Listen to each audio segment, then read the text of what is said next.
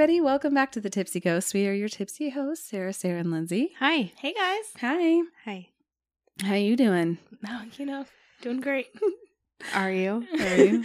we just did shot roulette, which is basically where we each surprised each other with a shot and poured a shot for each other. It was a fun game. It was a fun game. I Yeah. was really nice to whoever Lindsey's- I poured shots for. Lindsey's feeling picked on, is what she's Somebody trying to say. was not nice to me when they poured Oh. shots for me. You know what? Full disclosure, I would have picked that for anybody. So, um, Boydston, what'd you pick for me first? I forget. Uh-huh, uh-huh. And Sarah, what'd you pick for me second? Tequila. yeah, just straight. so, I'm feeling great. Uh, we all had like, you know, we all had liquor in the shots. Uh huh. Uh huh. I had straight Jaeger and then straight tequila right after that. And I didn't know what was in either one of them, so I just downed them all in one gulp, and You did a great you job. did great. I'm Yeah. feeling great. feeling great with your cork. She's been giving us a silent treatment ever since we It's did that. so true. Because right before I took the shot, I said, I was nice to you guys. Were you nice to me? And Boydston just lost it. And I knew that I was headed for trouble because she poured mine. Um, I gave you good tequila. it was good tequila. It went down too smooth. Yeah. See, Oh, and you're welcome. thanks. Yeah, looking out for you. I didn't say thank you for the Jaeger. I'm gonna be honest. I don't know what kind of liquor you like. You you've taken all of them. I like Annette. vodka. Okay, good to know. I like vodka. Note to self. I do not like rum. Don't give me rum. I don't like rum. I shouldn't have admitted that just You now. did not get rum. I love gave, rum. I gave Boydston rum. Mm-mm. Rum's much smoother than vodka, in I my agree. opinion. I just don't like the flavor of rum. What? It's like islandy. Yeah. I don't like I like, like it. I don't like coconut, and so I Oh. feel like a lot of drinks that have rum in it have coconut, and maybe that's why it's ruined for me. Lame. I love. I love rum. I Mm. love all of those coconut drinks. I like vodka. All the things. You know what we should do? We'll do a vodka roulette next time. Ooh. Ooh, hmm I'm down. Let's do it. 'Kay. 'Kay. Um, I need to tell you guys a story, and I can't believe I'm actually admitting this on the podcast, but I've had two shots now, so let's hear it. I feel like Sharing the world hour. needs to know. Okay. And maybe you guys can can understand and and tell me a similar story. I'm hoping for that. Um, I hope that for you too, but I have a feeling we're just I gonna have a feeling it's going to be a no. Anyhow, you know how we've all been wearing masks, right? Yes. Tons and tons. And at work, I wear these like paper masks all the time. And I always complain that these like fibers are tickling my nose. Yes, I feel that. Yes. Too. Okay. Sure, sure. So in my office by myself, I go like, I like wipe my nose like this, right? Right. And I tug. I tug on something. Ew. You guys, it was the world's fucking longest nose hair out of my nostril. It was a fucking Rapunzel nose hair. I have the solution for that. What? So Did you One- pull it out? Did you One pull it out? fucking singular no. I know what the solution is, and yes, I have. I've seen my nose hairs, but what?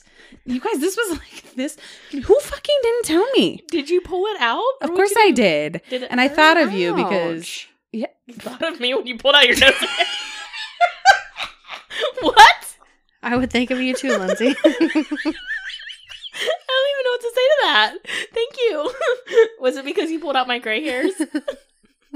Is this payback for when you pulled out my gray hairs? no, but that does feel like karma. No, it was because so while you're laughing, in the in full disclosure, While you're laughing. it's gonna take you a while to recover. I have Mike wax my nose hairs. Oh. Do you- have you found one I- long one? Legit I- never wax my nose Let hair. me tell you, they stick out unless I wax them. And in fact, they're sticking out now. I can I can pull on them. I've never had a problem with my nose hairs. Lindsey. I'm trying to tell you, you might. I didn't think I did until I'm like messing with my nose until hairs. I went like this, and I was like, "What the fuck is this?" You, I pulled it out. It was like that long. It was like an inch. Okay. Ew. I'll wax yours if you wax mine. Okay. Deal. Okay. I thought of you because Oh, I thought, how ma- how long has this been here? Nobody's told me. Mm. I've never looked at your nose hair. I'm sorry. Well, you wouldn't. I mean, nobody would say. I mean, what are they going to be like? I'm a terrible friend Excuse for never me, looking at your nose hair. ma'am, Your fucking nose, hair, your Rapunzel nose hairs Well, I don't hanging think out we of your ever hair. get that close to each other. to where we see nose you hairs. could have seen it from here. I don't. I. I've never noticed that Boyd Don't. Sin has long nose hairs that she has to wax. mhm. oh my god! All I can say is it's a blessing I've had to wear a mask for The waxing kit a comes with year. Sticker mustaches, and I think those are pretty fun. Oh my gosh! Does it hurt when you wax your nose hair? Actually, no, it's not that bad. Okay, do you, Like, I've do you waxed put it my up in there and like eyebrows, put but- the Q-tip thing in and yank it? Yes. Okay, I've it's- seen it. I've seen it, yeah. Similar. People do yes. it. Okay. Mhm. Yeah. Uh, yeah. Can Can I come over for a wax party? This seems Please. very painful. Can we please do that next time and I will Instagram live it? Okay. As- well, you have to participate, but yes, I'm not waxing my nose hair. I don't have a nose hair problem. I It doesn't matter if you have a problem. Trust me, you I'm have beg not to nose waxing differ. my nose hair. Now I'm like, She said I beg to differ. I'm like feeling my nose hairs to see like Oh, I guarantee you, if I look up your nose right now, you've got nose hairs. You well, duh, got I nose have nose hairs. nose Especially hairs. Aren't you've never supposed to trimmed have them. some? Yeah, you have to have them. Right. Yeah, but whenever they stick out of your nostril, it becomes a problem. Trust me, I will be. I will be waxing the nose hairs. I can't wait to watch on. this. I Oh, can't wait for you to fun. participate.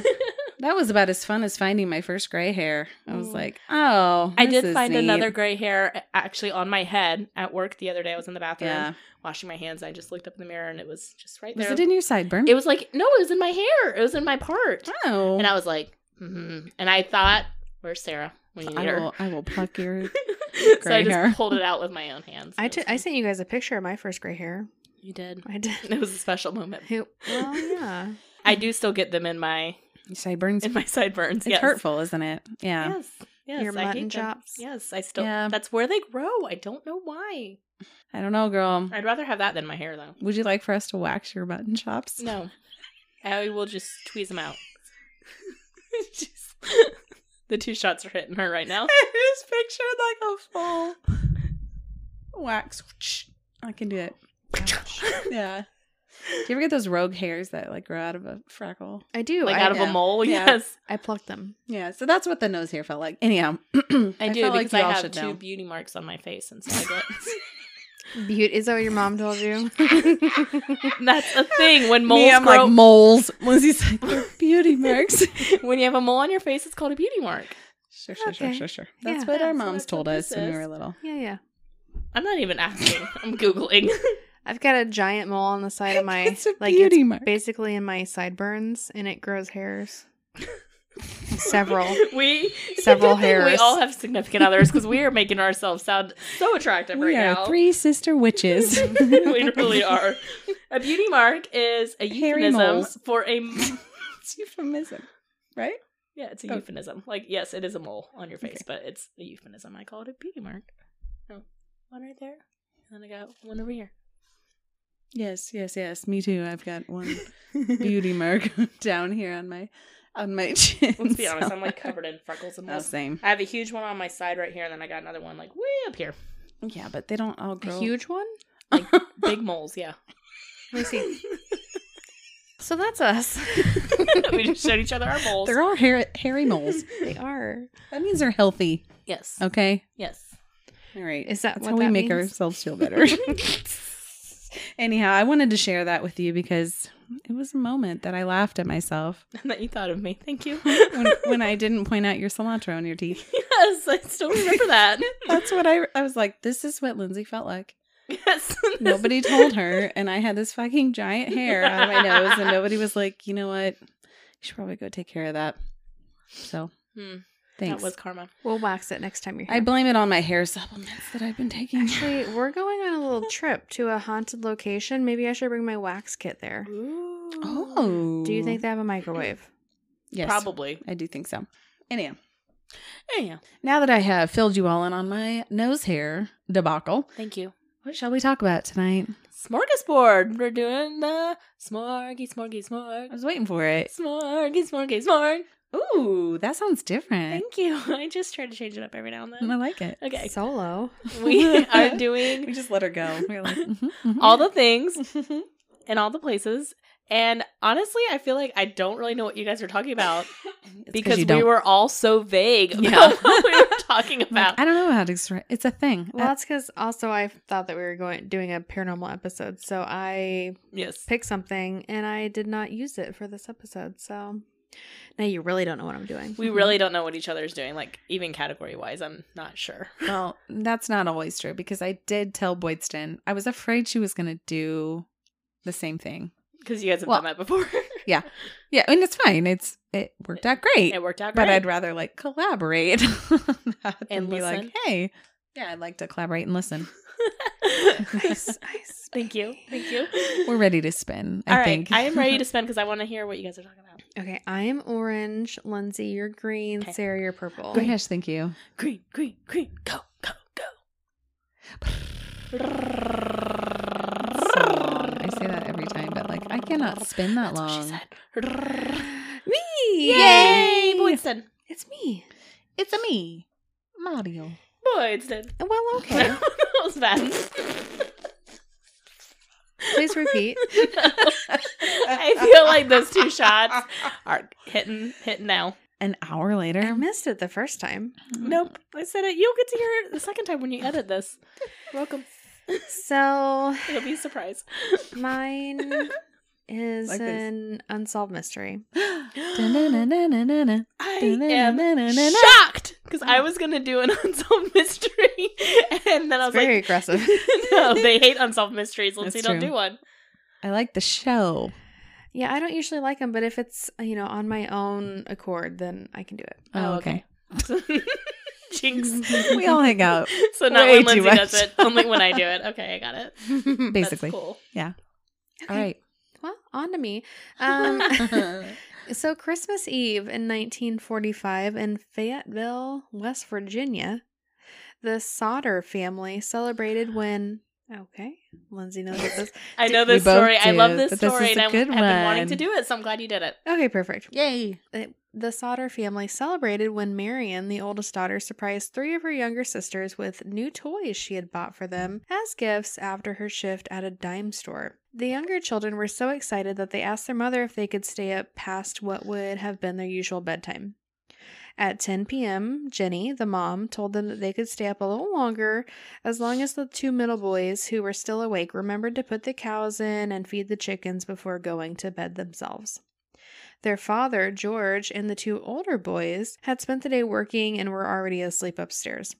After reminding the children of those remaining chores, she took her youngest child upstairs with her and went to bed. So the telephone rang around 12:30 a.m. Jenny woke up and went downstairs to answer it. The seller or the caller was a woman whose mm-hmm. voice she did not recognize, asking for a name she wasn't familiar with, with the sound of laughter and clinking glasses in the background. Jenny told the caller that she had reached a wrong number, later mm-hmm. recalling the woman's weird laugh when she said that. Jenny hung up and returned to bed. And as she did, she noticed that the lights were still on and the curtains were not drawn, two things that the children normally did whenever they stayed up later than their parents. Marion had already fallen asleep on the living room couch, so Jenny just assumed that the other children who had stayed up later had gone back up to the attic where they slept. She closed the curtains, turned out the lights, and returned to bed. At 1 a.m., Jenny was again awakened by the sound of an object hitting the house's roof with a loud bang and then a rolling noise. After hearing nothing further, she went back to sleep, and after another half hour, she woke up again, smelling smoke. When she got up, she found that the room George used for his office was on fire, mostly around the telephone line and the fuse box. Jenny woke uh, him up, and he in turn woke his older sons up. Both parents and four of their children, they had nine, escaped the house. It's a lot of kids. They frantically yelled to the children upstairs but heard no response. They could not go up there as the stairway itself had already gone up in flames. So, one of the older boys said in his first police interview after the fire that he went up to the attic to alert his siblings sleeping there. Um, but he later changed his story to say that he only called up there and didn't actually go up there and see him. Efforts to find and rescue the children were unexpectedly complicated. The phones didn't work, so Marion ran to a neighbor's house to call the fire department. George was barefoot and he climbed the wall and broke open an attic window, cutting his arm in the process.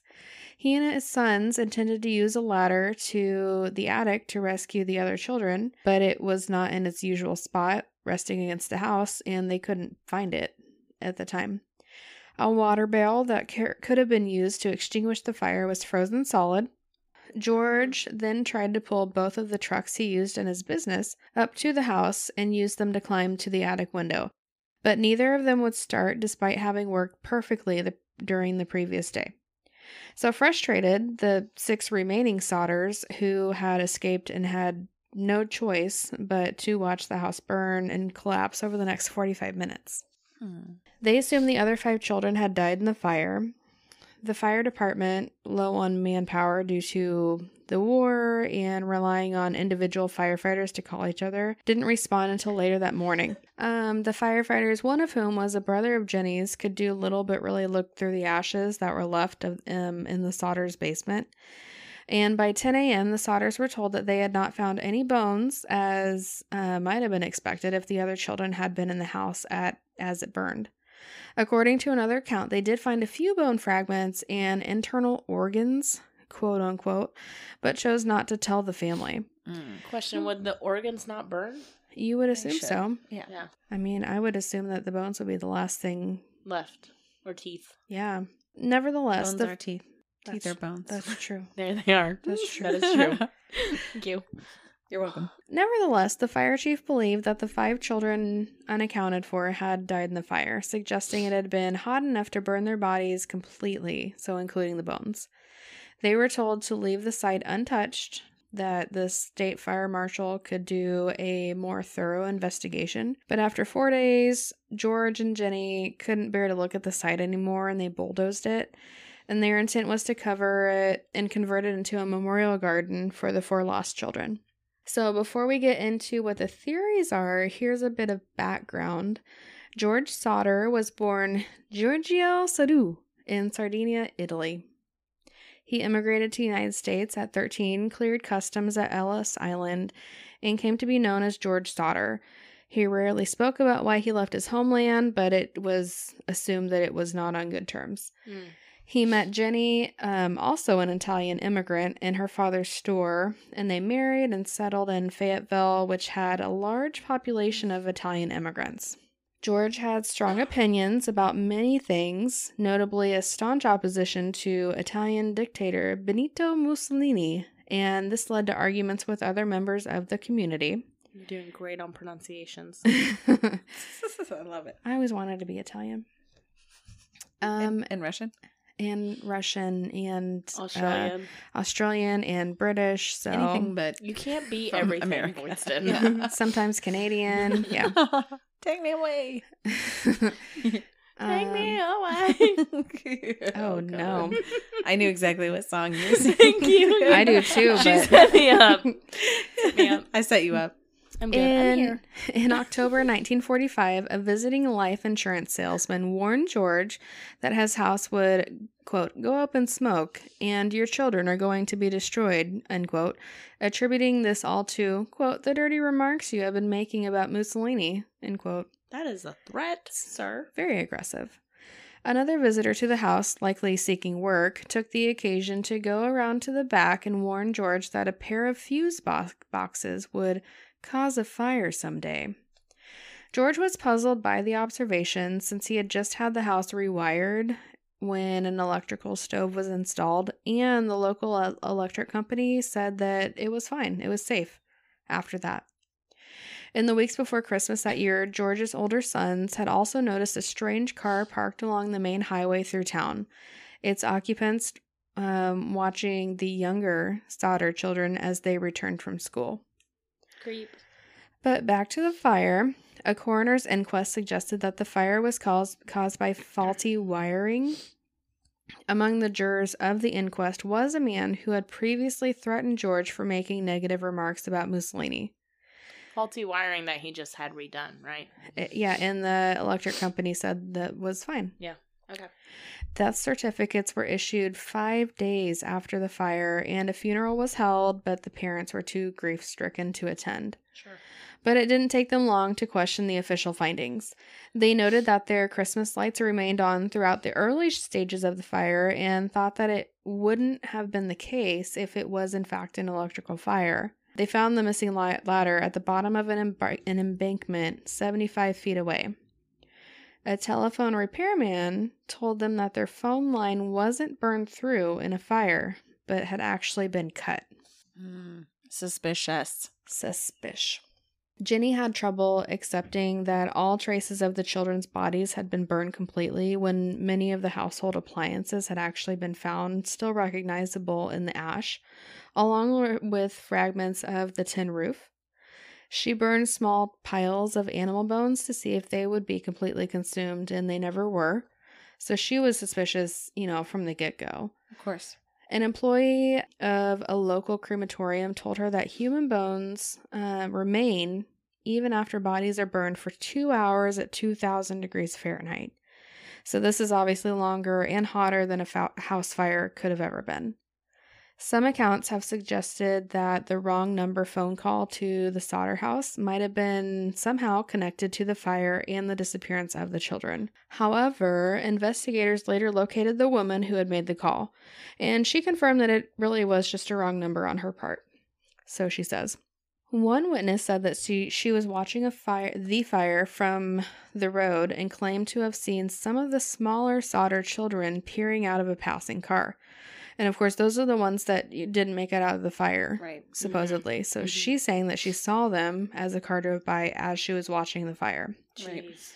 Like Un- a distraction. Yeah. Another woman said that she served them breakfast the next morning at a rest stop. What?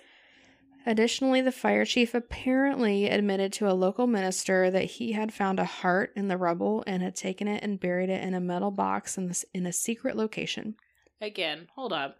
A, wouldn't it have burned if you're saying it's hot enough to burn the bones? And B, why would you not get that tested to see whose heart it was? Right. I feel like that's evidence. And not the- just like going to bury it in a field somewhere.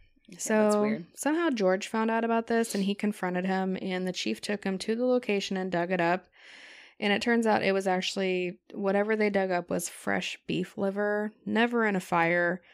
Um, he was basically basically trying to use it to convince the Sodders that the missing children did die in the fire. Oh, so he like made the whole thing up. Yeah. Yes. Gosh, that's so mean to do to grieving parents.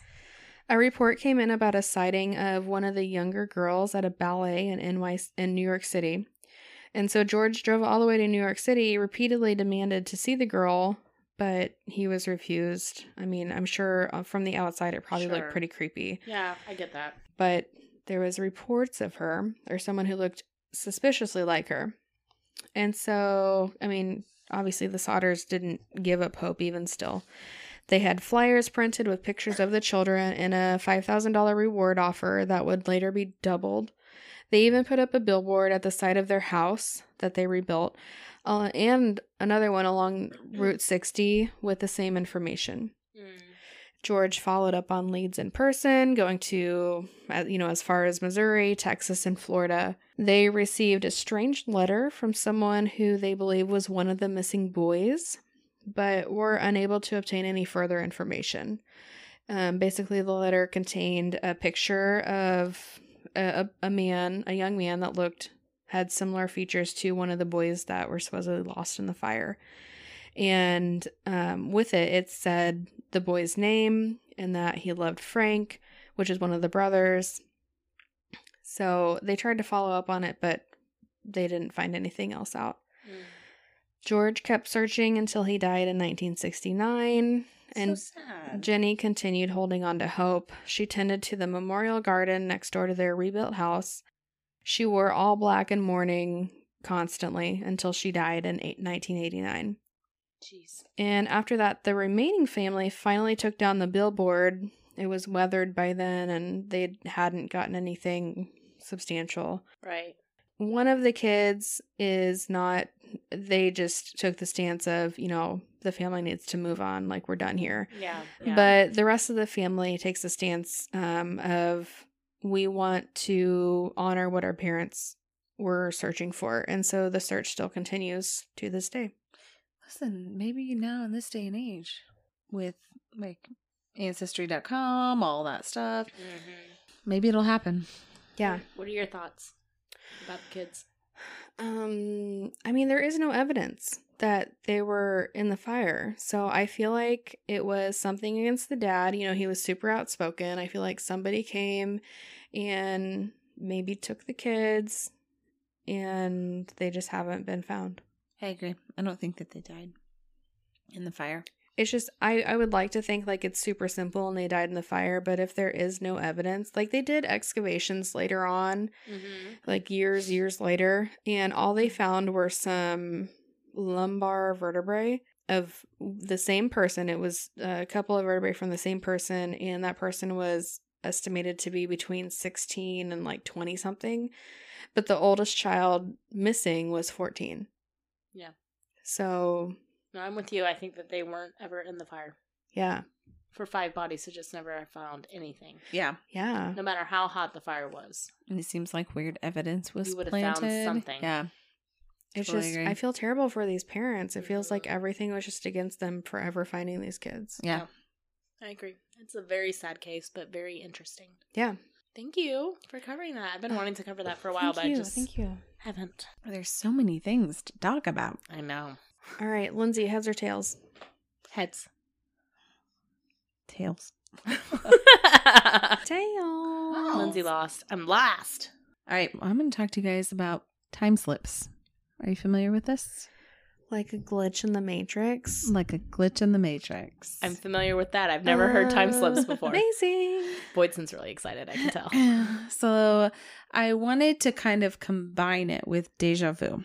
okay. But it turns out deja vu is a very researched topic, okay? Meaning that they have to be two separate topics. They can't combine them. It's too big of a thing. So stay tuned. Okay. I'm So we're doing time slips. I'm going to talk about time slips. Okay. Gotcha. Let's All do right, it. so time slips are a paranormal phenomenon when a person or group of people seem to travel through time, um, though, you know, it's unknown why, obviously. The real question is if someone experiences a time slip, is it truly a time slip or are they seeing ghosts? Hmm. Mm-hmm. Hmm. Uh-huh, Lindsey. I'm are here for me? it. I'm with you. I'm here. they say that the main difference is that ghosts can travel across time periods and in time slips the living person is the one that travels across time periods Mm-hmm. does that make sense Yeah. all right so i just there's really not like a lot of research about time slips or time traveling or anything of that sort that. I think- Boydston. i think it's one of those topics like ghosts like any like aliens like anything it's always going to be questioned Uh huh. By people like Lindsey. forever. It's hard to from here to quantify. infinity. Yeah, exactly. From here to what? Infinity is what I was gonna say. Oh. it's a new term. I love it. it means Mhm. forever. It means forever. Is that what that T. means? Forever tea. Forever plus a T. forever young. I wanna be forever young. Beautiful. I'm not cutting that out. so when I start drinking more, I get more singy. We've More singy? I singy. I singy. I like your singing, Lindsey. It's beautiful. Thank you. Okay. Um. Thank so you. there is a mo- there's a famous story about time slips, and it's um the Moberly Jourdain incident. I did not know of this. it's about two women named Charlotte Moberly and Eleanor Jourdain. I'm sure I'm butchering their names, so You're sorry. Uh, they claim that they traveled through time and claim to have experienced a time slip into pre-revolutionary France. Okay. From like a long time ago. okay. All right. I didn't go into detail because they wrote an entire book. And I have Oh. other stories about it, yeah. Uh, the book, though, was obviously describing their experience, as I just said, and it's been pretty scrutinized. But like I mentioned, I feel like any experience is going to be questioned thoroughly. Mhm. Um, another story In January of 1950, a 55 year old woman known as E.F. Smith was at a cocktail party. She attempted to drive home but ended up in a ditch. Uh, she had to walk the rest of the way home. Mm. And as she approached the nearby village, she saw a bunch of lights moving in the distance. As she got closer to the lights, she could see a group of shadowy figures carrying flaming torches. Okay. Uh, and this is her quote They were obviously looking for their own dead. The one I was watching, the nearest one, would bend down and turn a body over. And if he didn't like the look of it, he just turned it back on its face and went on to the next one. There were several of them. I suppose they were going to bury them. Um, she had come to the conclusion that she had somehow witnessed a group of Pictish warriors of the late 7th century. How did she get that? She recalled a bunch of tattoos on their bodies Oh, okay. and was able to. in the dark. Got it. Well, they had lights. Okay, sorry. Winston. They had You're the lights. Okay. I mean, I'm just saying, if I time traveled, I would not be like, mm, yes, Well, I this don't is think from the sixth century. no, I don't think you know it in that moment. I think it was one of those things where you recognize things and then you think about it later. Okay. You're not like, yes, yes, I remember And that looks about like that. the sixth century over there. It was 685 AD. All right, the next couple stories are from Reddit, I love Reddit. but I feel like they're good. They're good stories. So, Yeah. in 2015, my brother and I were doing our daily routine of waking up and smoking a cigarette on our back porch. Mm. I had my phone in my hand, and my brother had the cigarette in his. It was a fresh lit cigarette, and I had just looked at the time, and it was 8 a.m. Out of nowhere, I felt this odd sensation of whiplash and felt di- very disoriented and looked over at my brother. And at the same time, we both said, Did you feel that? It was the craziest feeling. And when I looked down, I had the cigarette in my hand. It was burnt all the way to the butt, and he had his phone in his. The time was now 10 a.m. And we had lost two hours of time that morning, and neither of us have any explanation of this phenomenon. So that's kind of the more common story that I'm reading of these. What's your problem? I was gonna say, I I know an explanation for them. They were smoking weed, and they lost track of time. Maybe every single person who's said that they've have you never lost track of time? That's never happened to you. Not like that, where like I'm just like, where did the last two hours of my life go? Where I don't remember it. Lost track of time, yes. Have you ever been driving somewhere and been like, "Oh shit, how did I end up here?" Yeah, but I feel like that's kind of like auto, like your brain goes on auto, Maybe. Maybe. autopilot almost. Boydston, stop it. I, was making a funny about them smoking weed. You're making a funny. Thank you for your funny. Thank you. It was absolutely hilarious. I almost peed my pants. You're a liar, and I hate you. Do you want me to just stop here? No, no, Okay. no. Doesn't seem like we're interested in this amazing story. I am, but they're like, we were smoking a cigarette, and then two hours pass. I'm like, uh, maybe because there was something in the cigarette. That doesn't happen. Were In they fact, just like zone out time and time feels like time? it takes forever. Okay, I've Yeah, never smoked weed, so I don't know. No, it's like the opposite of like you feel like things are taking forever. also, you're the one send, putting words in their mouth. What if they were just smoking regular nicotine cigarettes? They could have been. I was making a funny. So funny. Thanks. Guys are jerks. Go on. I'm the jerk. Go on. Anyhow. Okay. This person says, seriously, I don't believe in alternate re- realities or time slips. Got to throw that in there. But this is a 100% true story of me and my dad. They were just driving and they got lost. We saw a dinner with a few old cars out front and went in. On the jukebox was something old like doo wop music. Everyone was dressed like it was the 1950s and in their Sunday best. And it was packed. The whole place went from nosy and talking to each other and silent, um, except for the jukebox in the background. Everyone was staring at us like we were aliens. I wa- I noticed them all drinking from glass bottles that had Coke or Pepsi in it. My dad was wearing overalls, and I was in a white T-shirt, um, and also Spider-Man pajamas. I don't think Spider Man's from the 1940s or 50s. Oh, good point. That's a true story. Uh, we both got the feeling of we don't belong here. We need to leave. My dad grabbed me, held me close, and he asked the waitress for directions. And she kept talking about dirt roads, like turn on this dirt road, turn on that dirt road. But everywhere at that time was paved. Mm-hmm. and he said he knew the place before it was paved. And of course, they were dirt roads at the time. So Sure. he said, Let's get out of here. He took him to the truck. They drove all the way home. They didn't say anything to each other. And then they finally pulled in and they were like, Uh, did this just happen? Yes, it did. They didn't want to talk about it for for for the next whole day. Mhm. Okay. And then finally the mom was like, Everything okay? And then they finally talked about it and then they came to terms about like, did this just happen? Yes, it did. I wonder if they ever tried to go back. I don't know. They didn't say so like most stories are just like like those little blurbs of like Yeah. this this happened, did this happen? I don't know. Did that happen? I don't know. Time slip. Time slip. I keep wanting to um break out into song again, but I'm not going to.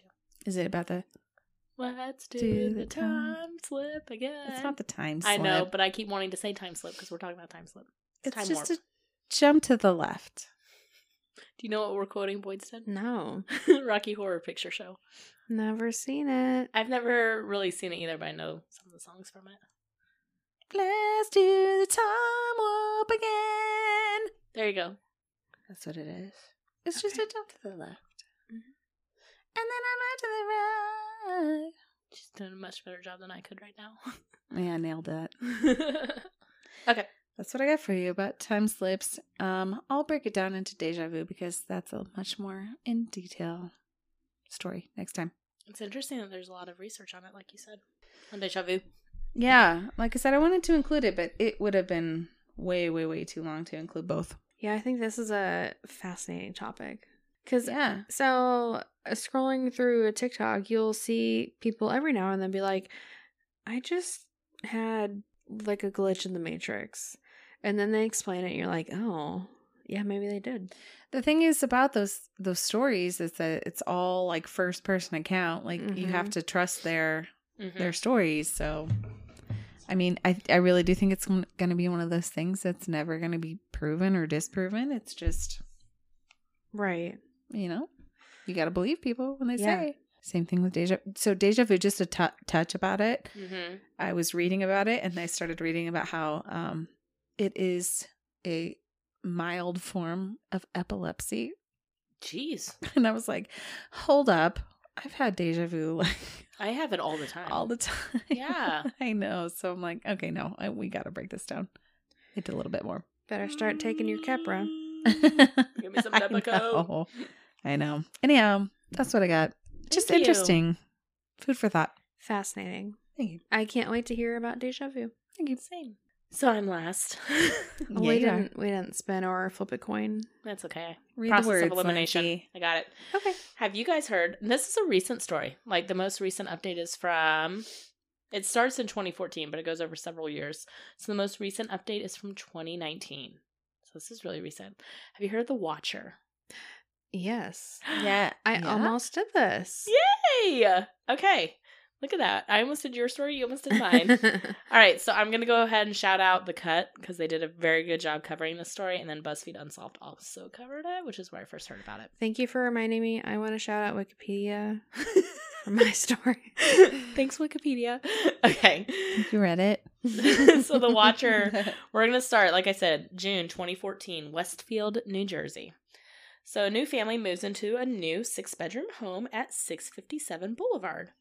So it's Derek and his wife Maria Broaddus, and they have three children, aged five, eight, and ten. So they moved into this home. It was their dream home because it was close to Maria's childhood home, and at the time, Westfield was the 30th safest town in America. Okay, so right after they closed, they were going to do Pretty some. high up there. Yeah, it is pretty high up there. All the cities in America. Yeah. So they were going to do some construction. So three days after they closed, Derek was over at the house painting. Um, and he went to check the mail and found a white envelope addressed in thick, clunky handwriting to the new owner. So it was typed inside. And I'm all of these letters are very long, so I'm just reading some ex- excerpts, excerpts Excerpts. from them. Yep, the creepiest parts. Okay. So it starts off Dearest new neighbor, and this is all quote. So, quote Dearest new neighbor at 657 Boulevard, allow me to welcome you to the neighborhood. How did you end up here? Did 657 Boulevard call to you with its force within? 657 Boulevard has been the subject of my family for decades now, and as it approaches its 110th birthday, I have been put in charge of watching and waiting for its second coming. My grandfather watched the house in the 1920s, and my father watched in the 1960s. It is now my time. Do you know the history of the house? Do you know what lies within the walls of 657 Boulevard? Why are you here? I will find out. Who am I? There are hundreds and hundreds of cars that drive by 657 Boulevard each day. Maybe I am in one of them. Look at all the windows you can see from 657 Boulevard. Maybe I am in one. Look out any of the many windows in 657 Boulevard at all the people who stroll by each day. Maybe I am one. You have children. I have seen them. So far, I think that there are three that I have counted. Do you need to fill the house with the young blood? I requested. Better for me. Was your old house too small for the growing family, or was it greed to bring me your children? Once I know their names, I will call to them and draw them to me. I see already that you have flooded 657 Boulevard with contractors so that you can destroy the houses it was supposed to be. Tisk, tisk, tisk. Bad move. You don't want to make 657 Boulevard unhappy. Welcome, my friends, welcome. Let the party begin. Okay, creep. and it was signed in cursive, The Watcher. Creepy. So this is late at night. Derek is at the house by himself. He freaks out. He turns all of the lights off inside so that way nobody could see into the house and he calls the police. So a police officer comes by, he reads the letter and he asks Derek, you know, do you have any enemies? Is there anybody you would suspect? And he recommended moving a piece of construction equipment in the back porch in case the watcher tried to toss it through a window. Just like it's a very oddly specific request. Kind of struck me as weird, but whatever. So Derek goes home. He contacts the previous owners, John and Andrea Woods. So they had lived there for 23 years. They were like, no, we never got any letter. We never felt like we weren't safe in our home. They said they rarely locked their doors, but they did get a letter a few days before they moved out. And they thought it was weird, so they just threw it away. Nobody knows what that letter says. So now they go to the police with the Woods, and the next day, and the police are like, don't mention it to anyone because anyone could be a suspect. It could be any of the neighbors. So just keep it quiet. So meanwhile, Derek and Maria, they continue to visit the house. It's still going um, through some renovations. And at one point, a couple was chatting with them in the yard, one of the neighbors, and said, quote, it'll be nice to have some young blood in the neighborhood. So they were like, that put them on guard. So the contractor said he arrived to the house one morning to see that a sign he had to hammer in was ripped out overnight at one point they went to like a neighborhood barbecue party and one of their neighbors who lived two doors down told them about the langfords who lived in between them. So this is their next door neighbor. They were elderly in their 90s but they had adult children in their 60s who still lived with them and described them as odd. And one of the adult kids michael was described as quote kind of a boo radley character end quote. Hmm, okay. i should put shout out to my favorite book of all time Who is that? to kill a mockingbird Oh, I've read that. I should have known that. Yep. I One did my know faves. that. That's the only book I think I've ever read. oh, please. that makes me so sad. It should not make you sad. I don't care. I read like 14 books in the month of March. I want. I don't know. I don't know what to tell you. I just don't like to read. Okay, so, proceed. Describing him as a Boo Radley character, which if you have not read the book, you should. But if you have, Boo Radley is a unique character. So, um, Derek goes to the police again about this, and the police bring Michael Langford into interview. He denied knowing anything about the letter, um, but the reason they suspected him was because the timeline lined up with what the letter said. So the elderly Langford passed away 12 years ago, which would have been about two decades. Um, they were the only neighbors who had been there since the 60s when the Watcher said he started. So that's why they suspected him. Mhm. So about two weeks later, they get another letter, and this one was way creepier. So it had their family name in it, even though it was misspelled. Um, it had the children's nicknames in it, so not just their names, but like their nicknames that they were called by their parents. And then it had their birth order in there as well. So the watcher also talked about watching their daughter who painted on the enclosed porch. So here's some little bit of piece from there. Quote The workers have been busy, and I have been watching you unload carfuls of your personal belongings. The dumpster is a nice touch. Have they found what is in the walls yet? In time they will. Very ominous. What's in the walls, guys? What's in the box? Okay. Quote, I am pleased to know your names now and the name of the young blood you have brought to me. You certainly say their names often. It has been years and years since the young blood ruled the hallways of the house. Have you found all of the secrets it holds yet? Will the young blood play in the basement, or are they too afraid to go down there alone? I would be very afraid if I were them. It is far away from the rest of the house. If you were upstairs, you would never hear them scream. Will they sleep in the attic, or will you all sleep on the second floor? Who has the bedrooms facing the street? I'll know as soon as you move in. It will help me to know who is in which bedroom. Then I can plan better. Okay, creeper. More, here we go. Quote All of the windows and doors in 657 Boulevard allow me to watch you and track you as you move through the house. Who am I? I am the Watcher and have been in control of 657 Boulevard for the better part of two decades now.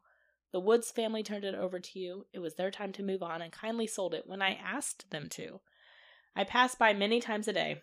657 Boulevard is my job, my life, my obsession. And now you are too, Broaddus family.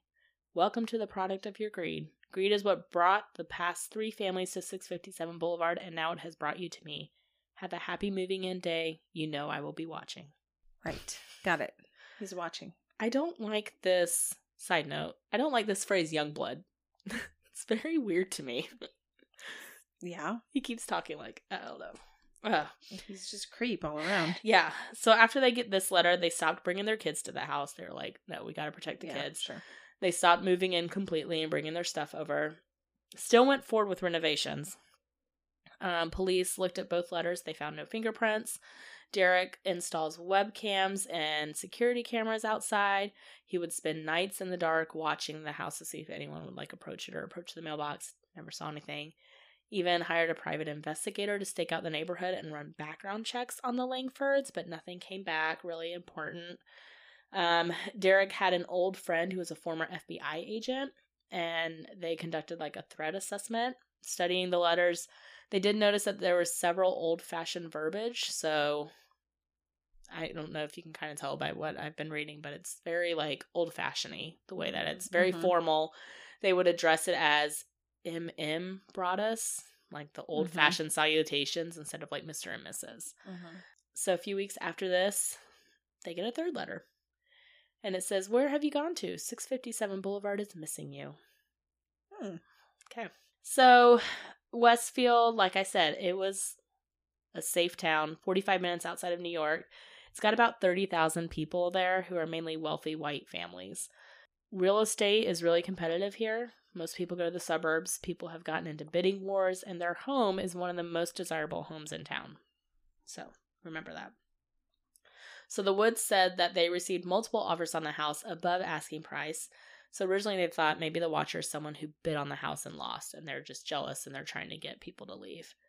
Um, but they said the Woods were like, well, no, one buyer backed out because he had like some medical diagnosis and backed out because of that, and the other buyer found another home and backed out. So they're like, there's no one who really backed out that would want the house.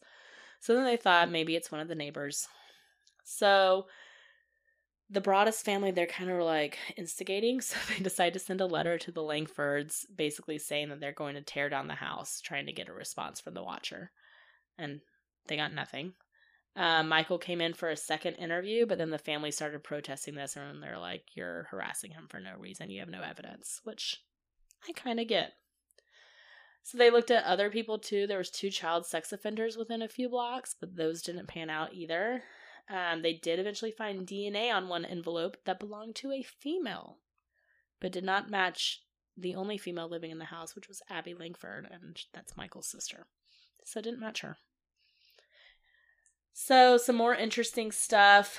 Um, the easel on the porch, when he referenced watching the daughter, was hidden from the street by vegetation.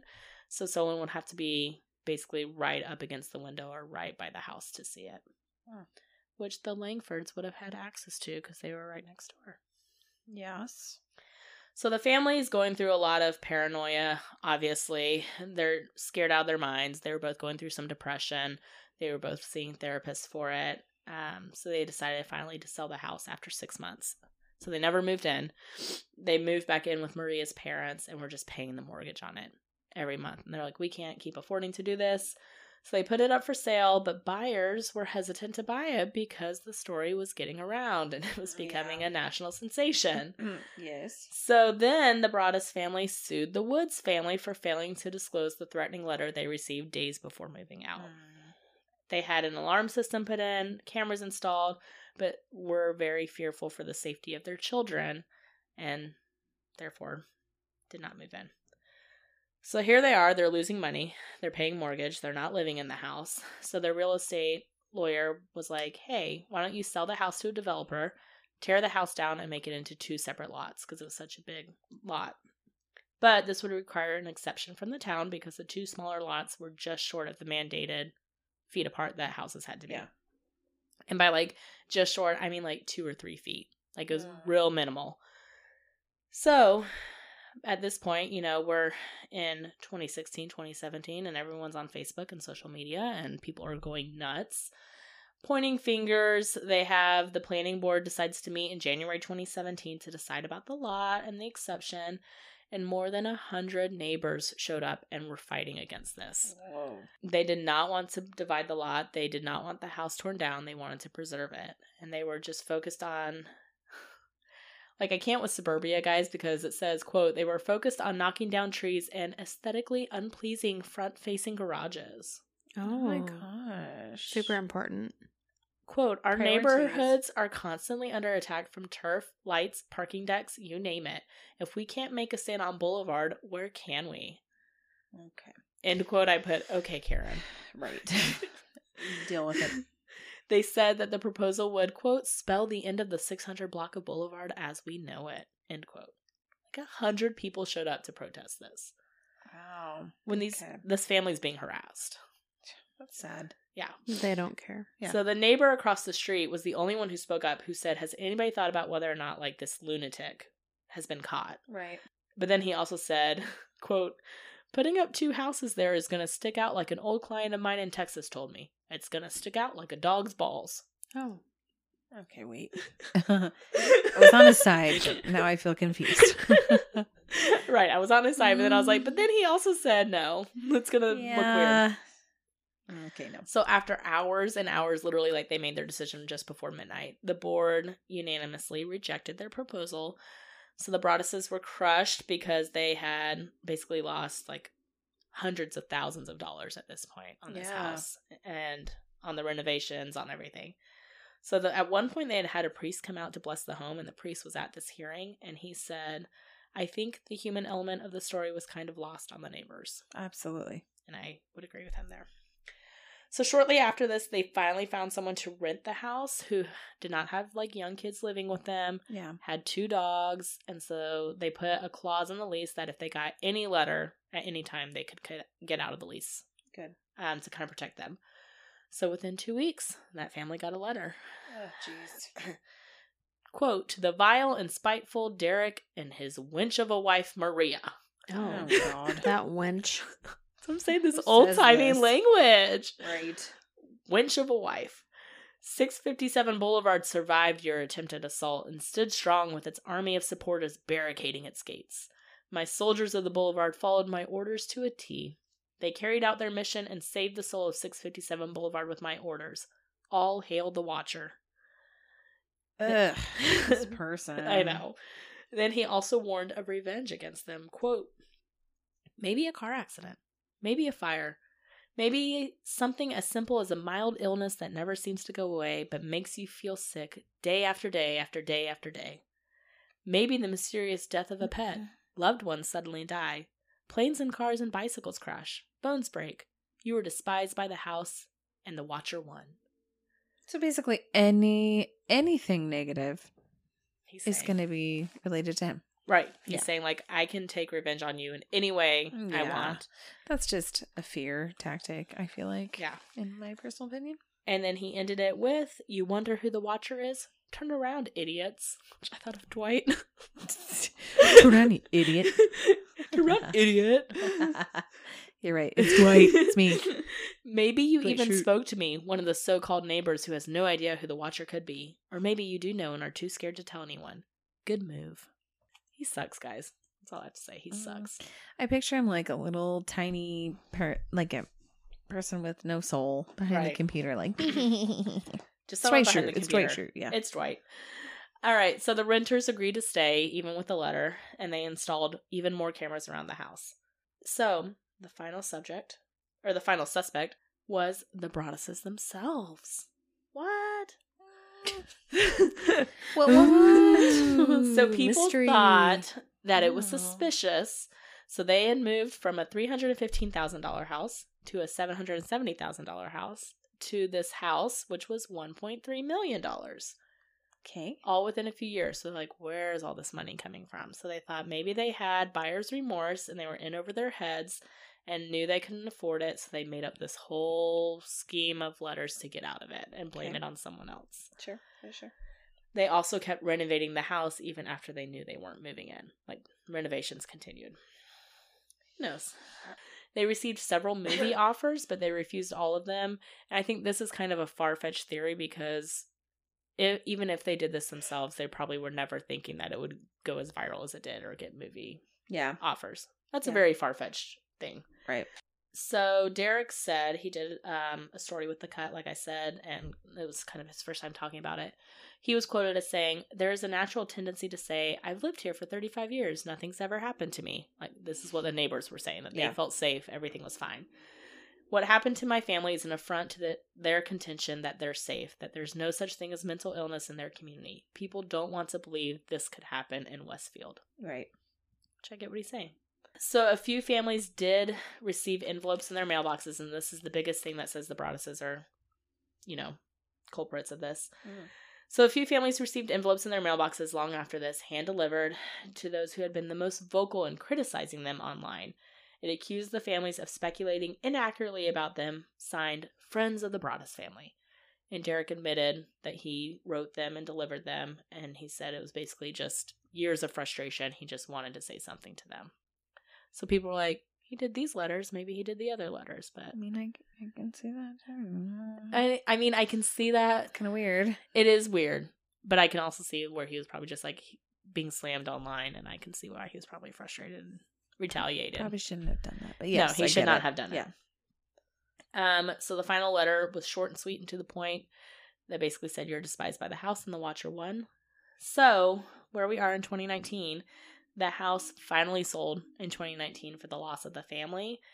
It was so they bought it for 1.25 million, or it was listed in 2016 for 1.25 million after they did the renovations, and it sold for 959,000 Ooh. in 2019. Yikes. So they lost a lot of money Yeah. a lot of money. So, because of this, they are working with Netflix to sell their story, Oh. probably to make up good. all of the money that they lost. Apparently, Universal, Warner Brothers, Paramount, Amazon, and Fox were all vying for it, and Netflix won. So be on the watch out. I mean, I'd watch it. Interesting. I I, would watch it definitely too. would too. And you can look at the house on Zillow; like it's beautiful. It's a beautiful house. Interesting. It's just very sad that they It's a basically, stalker. yeah, had a stalker run them out of the house before they even moved in, Right. and lost Good. hundreds of thousands of dollars because of it. Stalkers. Dwight Schrute. And they still don't know who the Watcher is or was. Hmm. And Sounds so like far, real the new family who moved in in 2019 has not heard from him. Interesting. Hmm. Isn't that interesting? Maybe it was the family. Might have been. Who knows? Who knows? But people suspect them because now, oh, Netflix is going to do a story on you. You did this for attention. I'm like, Yeah, but like years they later, lost. Right. This is years later, and they lost so much. you much would have money. had to have so much money saved up before that so that you didn't go rogue. I mean, and I highly doubt they Who did this knows? starting out thinking, I bet Netflix is going to buy this from me in four years. maybe they were trying to like an updated Amityville. Mm. That's what they were saying. Maybe this is publicity. Maybe this is attention. Reading his article that he did with the cut, I don't Doubt it. believe it. Yeah. I mean, he just sounds very sad and talks in detail about the depression he went through and the PTSD his wife still has mm. because they were terrified for their kids' lives. I'm I sure. can imagine. Yeah. Yeah. Yeah. I don't. yeah. I don't think anyone, any parent, would do that. Right. Yeah. You're right. Yeah. Yeah, I just thought it was an interesting story. So Very. Cool. sorry it was a bit long, guys. I know it was. It's okay. No. There's a lot of info. Great job. So thanks so much, guys, for tuning in for our smorgasbord story. You can always catch us at thetipsyghost.com, find all of our socials from there, or send us an email at thetipsyghost at gmail.com. Please give us a five star rating and a great review on Apple Podcasts. We would greatly appreciate it. All right, guys, thanks so much for tuning in. We will catch you next week. Okay, bye. Bye.